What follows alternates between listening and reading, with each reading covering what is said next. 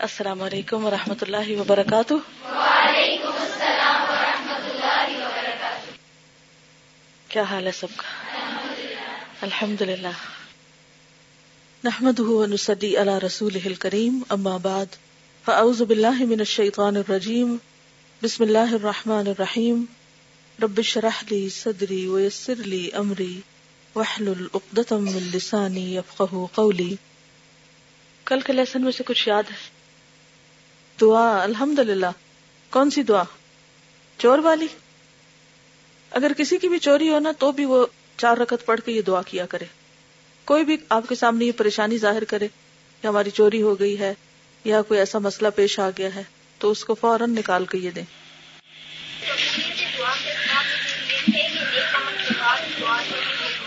قبولیت دعا کے اسباب میں سے ایک سبب یہ بھی ہے کہ نیک عمل کے بعد دعا قبول ہوتی۔ ہے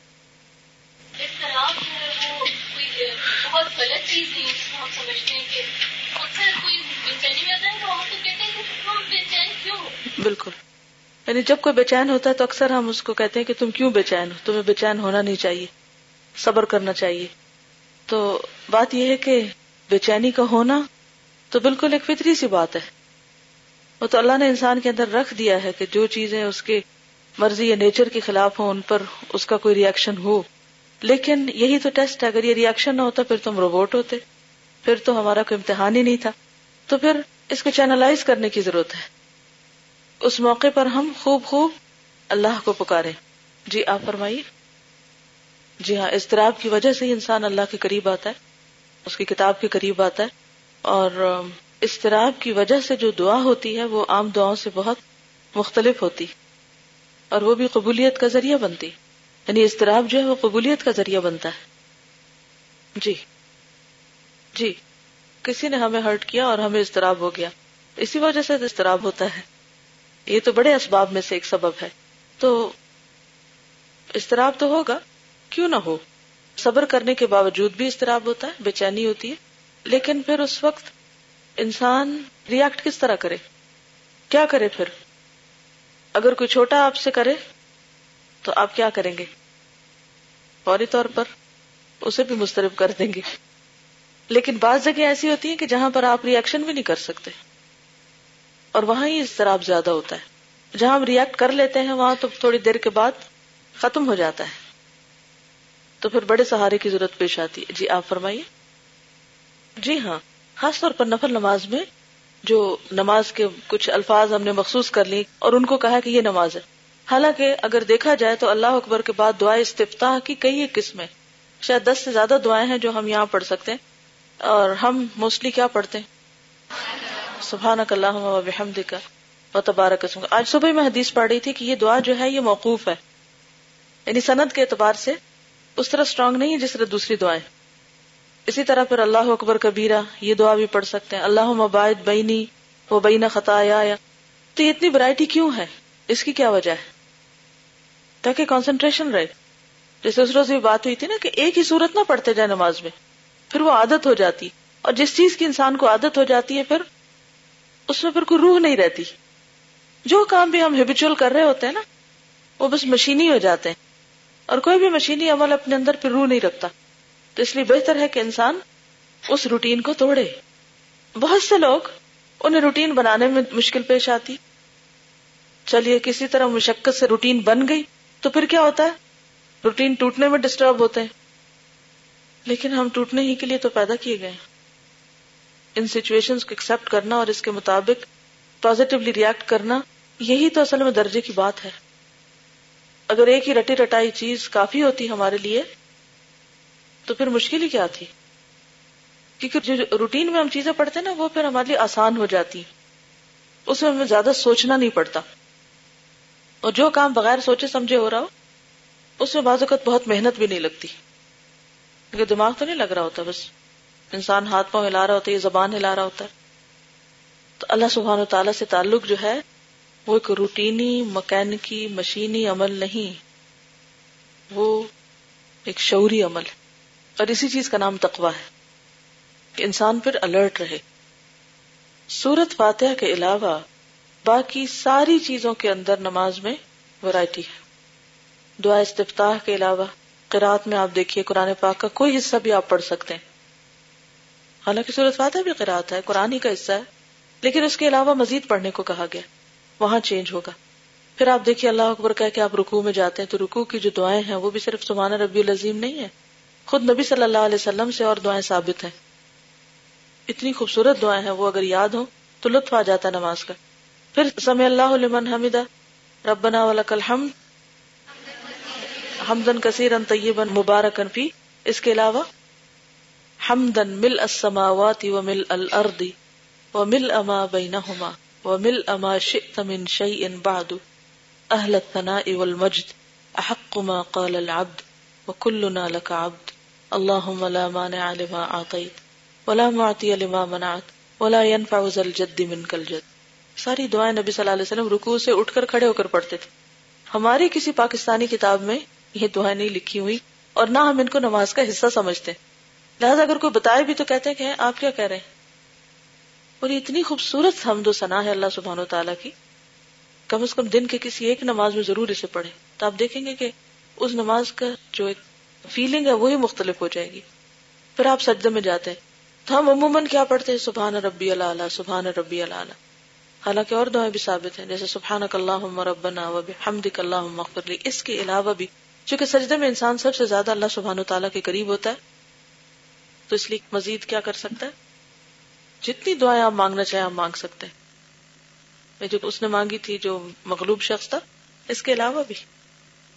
ایک کتاب ہے فکر سننا، عربی میں بھی ہے اور انگلش میں بھی اردو ترجمہ بھی ہونا چاہیے۔ اس میں آپ یہ چیپٹر نکال کے سلاد کا دیکھیں اور اس میں یہ جو دعائیں استفتا اور باقی دعائیں ہیں نماز کی، اس میں لکھی ہوئی ہیں کافی۔ دیکھیے، بعض کاموں پر ہمیں دنیا میں کس قدر شرمندگی ہوتی ہے۔ آخرت میں کیا ہوگا؟ کیا واقعی اتنا مشکل کام ہے کہ ہم اپنے رنگ ٹون بدل دیں؟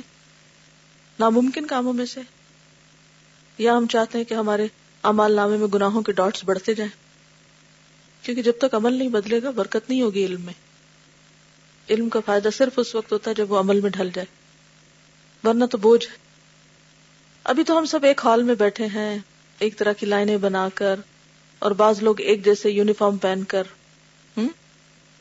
کل قیامت کے دن کیا ہوگا؟ کیا ہم سب ایک ہی جگہ کھڑے ہوں گے؟ ایک ہی درجے پر ہوں گے؟ ایک ہی جیسے امال نامے ملیں گے؟ فرق ہوگا نا؟ کس بنا پہ فرق ہوگا؟ آگے کون ہوگا؟ جو عمل میں آگے ہوگا۔ صرف اچھا نہیں، آگے۔ وہ آگے ہوگا، جو عمل میں آگے ہوگا۔ اور پیچھے کون رہ جائے گا؟ جو عمل میں پیچھے ہوگا۔ جو اخلاص میں پیچھے ہوگا۔ کون سا ایک عمل ایسا ہے جو ہم ہر وقت کر سکتے ہیں؟ ذکر یا ذکر؟ ذکر، ٹھیک ہے؟ نبی صلی اللہ علیہ وسلم صحابہ کے ساتھ ایک سفر پہ جا رہے تھے، تو راستے میں ایک پہاڑ آیا تو آپ نے فرمایا ہاضا جمدان پہاڑ کا نام تھا۔ سبق المفردون، مفردون آگے بڑھ گئے، بازی لے گئے۔ لوگوں نے پوچھا کہ مفردون کون ہے آپ نے فرمایا الذاکرون اللہ کثیر و ذاکرات کہ وہ لوگ جو کثرت سے اللہ کا ذکر کریں۔ قرآن پاک میں بھی اللہ تعالیٰ فرماتے ہیں وَذْكُرُ اللَّهَ كَثِيرًا لَعَلَّكُمْ تُفْلِحُونَ۔ کثرت سے اللہ کا ذکر کرو تاکہ تم فلاح پاؤ، کامیاب ہو جاؤ۔ اور یہی ایک چیز ایسی ہے کہ جسے شیطان بہت زیادہ بھلواتا ہے۔ وہ کیوں بھلواتا ہے؟ شیطان ذکر کو کیوں بھلواتا ہے؟ کیونکہ اسے دور جانا پڑتا ہے۔ اسے قریب آنے کا موقع نہیں ملتا۔ تو سب سے زیادہ وہ اس سے گھبراتا ہے، سب سے زیادہ اس سے پریشان ہوتا ہے کہ لوگ ذکر میں نہ لگے فضول باتوں میں لگے رہے ادھر ادھر کی، تاکہ میں ان پہ حاوی رہوں، میرا پلہ بھاری رہے۔ تو کون ہے وہ؟ شیطان۔ کھلا دشمن۔ یس، کھلا دشمن۔ اچھا انسانوں میں سے کوئی ہے دشمن آپ کا؟ کسی کے ساتھ کوئی نہ بنتی ہو آپ کی؟ کسی کے ساتھ کوئی کمپٹیشن ہو؟ کوئی مقابلہ ہو؟ ہے کوئی ایسا؟ کسی کے ساتھ کوئی آپ کی کولڈ وار ہو؟ ہوں ہاں تو بڑے اچھے لوگ ہیں، بڑے نیک اور پاک قسم کے دل رکھنے والے کہ کسی کے لیے دل میں کچھ ہے ہی نہیں الحمد للہ پھر تو یہ سبق اور نصیحتیں آپ کے لیے ہے ہی نہیں۔ ٹٹولی اپنے دل کو کوئی نیچے دبا بیٹھا ہو، کوئی چھپا ہوا ہو؟ ہوتا ہے نا کوئی؟ بعض اوقات بہن بھائیوں میں سے ہوتا ہے۔ بعض اوقات آس پاس کے لوگوں میں سے کلیگز میں سے۔ تو جس شخص کے ساتھ بھی آپ کا مقابلہ ہو، کبھی آپ یہ چاہیں گے کہ وہ آپ سے آگے نکلے؟ تو شیطان انسان سے مقابلے پر ہے۔ تو اب یہ آپ پر ہے کہ اسے آگے نکلنے دیں یا آپ خود نکلے۔ جب آپ ذکر کرتے ہیں، اللہ کی طرف مائل ہوتے ہیں، تو آپ آگے نکل جاتے ہیں۔ اور اگر آپ غافل ہوتے ہیں، تو وہ آگے نکل جاتا ہے۔ اور پھر وہ حاوی ہونے کی کوشش کرتا ہے۔ وہ ٹھکانا بنا لیتا ہے ہر جگہ۔ تو جب بھی شیطان کا خیال آئے، تو اس کو امیجن کیا کریں کس شکل میں؟ دشمن کی شکل میں۔ ایسا دشمن جو بڑا ہی بے رحم ہے، بے رحم۔ اور امیجن کریں کہ کبھی کسی بے رحم انسان سے آپ کا واسطہ اگر پڑا ہو، تو آپ کا حال کیا ہو؟ کبھی ایسا ہوا کسی کے ساتھ؟ کوئی اپنا واقع شیئر کرے گا؟ کہ کسی بے رحم کے ساتھ آپ کا واسطہ پڑا چلیے، اگر آپ کا براہ راست واسطہ نہ پڑا ہو تو آپ اخباروں میں تو روز ہی پڑھتے ہیں۔ کہ کس طرح لوگ بچوں کو اغوا کر لیتے ہیں۔ کس طرح بازو کا تو ان کو مار بھی ڈالتے ہیں۔ اخبار تو بہن ہے نا، آپ پر حرام ہے۔ صرف مین ہیڈنگ ہی دیکھ لیا کرے آپ کو معلوم ہے یہاں پر کیا ہوا ہے۔ گریڈ نائن کے ایک بچے کو کسی نے اغوا کیا۔ اور جب انہیں پتا چلا کہ بچہ ہمیں جانتا ہے، یہ ہمیں پہچان گیا تو انہوں نے اسے مار کے شاید نالے میں یا نارنگ کون سی جگہ وہاں پر پھینک دیا۔ اور وہ والد سے تیس لاکھ روپے کا مطالبہ کر رہے تھے، تاوان۔ سات بہنوں کا ایک بھائی تھا وہ۔ اور وہ جاننے والے تھے، وہ جانتے تھے کون بچہ ہے، کس کا بچہ ہے۔ تو بے رحمی ہے نا یہ۔ تو ایسی بے رحمی کے واقعات آپ بار بار پڑھتے رہتے ہیں۔ تو جب شیطان کا خیال آئے تو آپ یہی سوچا کریں کہ ایسا ہی بے رحم میرے پیچھے ہے یہ، جو کیا چاہتا ہے میرا سب کچھ برباد ہو جائے، کچھ بھی نہ باقی رہے میرے پاس۔ تو اس کو تو میں نے دور بگانا ہی۔ دیکھیے، ایک مکھی بھی بیٹھتی ہے نا ہمارے ہاتھ پہ یا کہیں جسم پہ، تو ہم کیا کرتے ہیں؟ فوراً اڑاتے ہیں، یا نہیں؟ اچھا کون نہیں اڑاتا مکھی کو؟ آپ نے دیکھو کہ کچھ لوگ مکھی نہیں اڑاتے، وہ کون ہوتے ہیں؟ بے حص کوئی فرق نہیں پڑتا مکھی کاٹ رہی ہے، کیا کر رہی ہے؟ کوئی اثر ہی نہیں ہوتا۔ تو ایسی بے حسی سے بچنا چاہیے کہ دشمن ہم پہ حملہ آور ہو رہا ہو اور وہ ہمیں کاٹ رہا ہو اور وہ ہمارے دلوں میں وسوسے ڈال رہا ہو۔ اللہ کے خلاف، رسولوں کے خلاف، قرآن کے خلاف شکو کو شبہات پیدا کر رہا ہو۔ اور ہم ٹس سے مس نہ ہوئے اور کوئی اس کا علاج نہ سوچے۔ تو اس لیے بے حد ضروری ہے کہ ہم اپنے دشمن سے ہر دم چوکنا رہے۔ اصل بات یہ کہ ہمارے دلوں میں شیطان کی نفرت بیٹھی نہیں۔ ہم نے اس کو صرف ایک جوک کے طور پر لیا ہوا ہے۔ جیسے کوئی مذاق ہوتا ہے نا یعنی جب بھی کوئی شیطان کی بات کرتا ہے، تو ہم اسے سیریس نہیں لیتے۔ کیسے لیتے؟ بہت لائٹلی اپنے دل میں جھانک کر دیکھے کہ اس کی کتنی نفرت یا بوس یا عداوت ہے آپ کے دل میں۔ کیا اتنی جتنی وہ آپ سے رکھتا ہے؟ وہ ہے نا آپ سے جیلس یا نہیں؟ وہ آپ سے جیلس بھی ہے، وہ آپ سے نفرت بھی کرتا ہے، وہ آپ کا دشمن بھی ہے، وہ آپ سے بغض بھی رکھتا ہے۔ اور اللہ تعالیٰ کہتے ہیں کہ وہ تمہارا دشمن ہے فت تخو ادبا اسے دشمن سمجھو، اسے دشمن بناؤ۔ لیکن کیا اللہ کے اس حکم پر ہم نے عمل کیا؟ بنایا نہیں اس کو، سمجھا ہی نہیں۔ اور اس کے برعکس، ہمارا سارا غصہ، ہمارا سارا وبال کس کے خلاف ہوتا ہے؟ ہم؟ انسانوں کے، ایک دوسرے کے۔ بعض اوقات اپنے قریبی، عزیزی، پیاروں کے خلاف ہوتا ہے سب کچھ۔ انہیں کی بیٹھ کی قیمت شروع کر دیتے حیرت نہیں ہوتی جب مائیں بچوں کی قیمت کر رہی ہوتی ہوتی ہے نا؟ جب بہنیں بہنوں کی کر رہی ہوتی ہیں۔ جب بیویاں شوہر کی یا شوہر بیویوں کی کر رہے ہوتے ہیں۔ حالانکہ یہ رشتے کون سے رشتے ہیں؟ کون سے رشتے عداوت کے رشتے پیار کے رشتے ہیں، محبت کے رشتے ہیں، قریبی رشتے ہیں۔ لیکن شیطان کیسے کام کرتا ہے؟ انہی کا دشمن بنا دیتا ہے۔ تاکہ ہماری دشمنی اس کی طرف نہ جائے، اپنوں کی طرف چلی جائے۔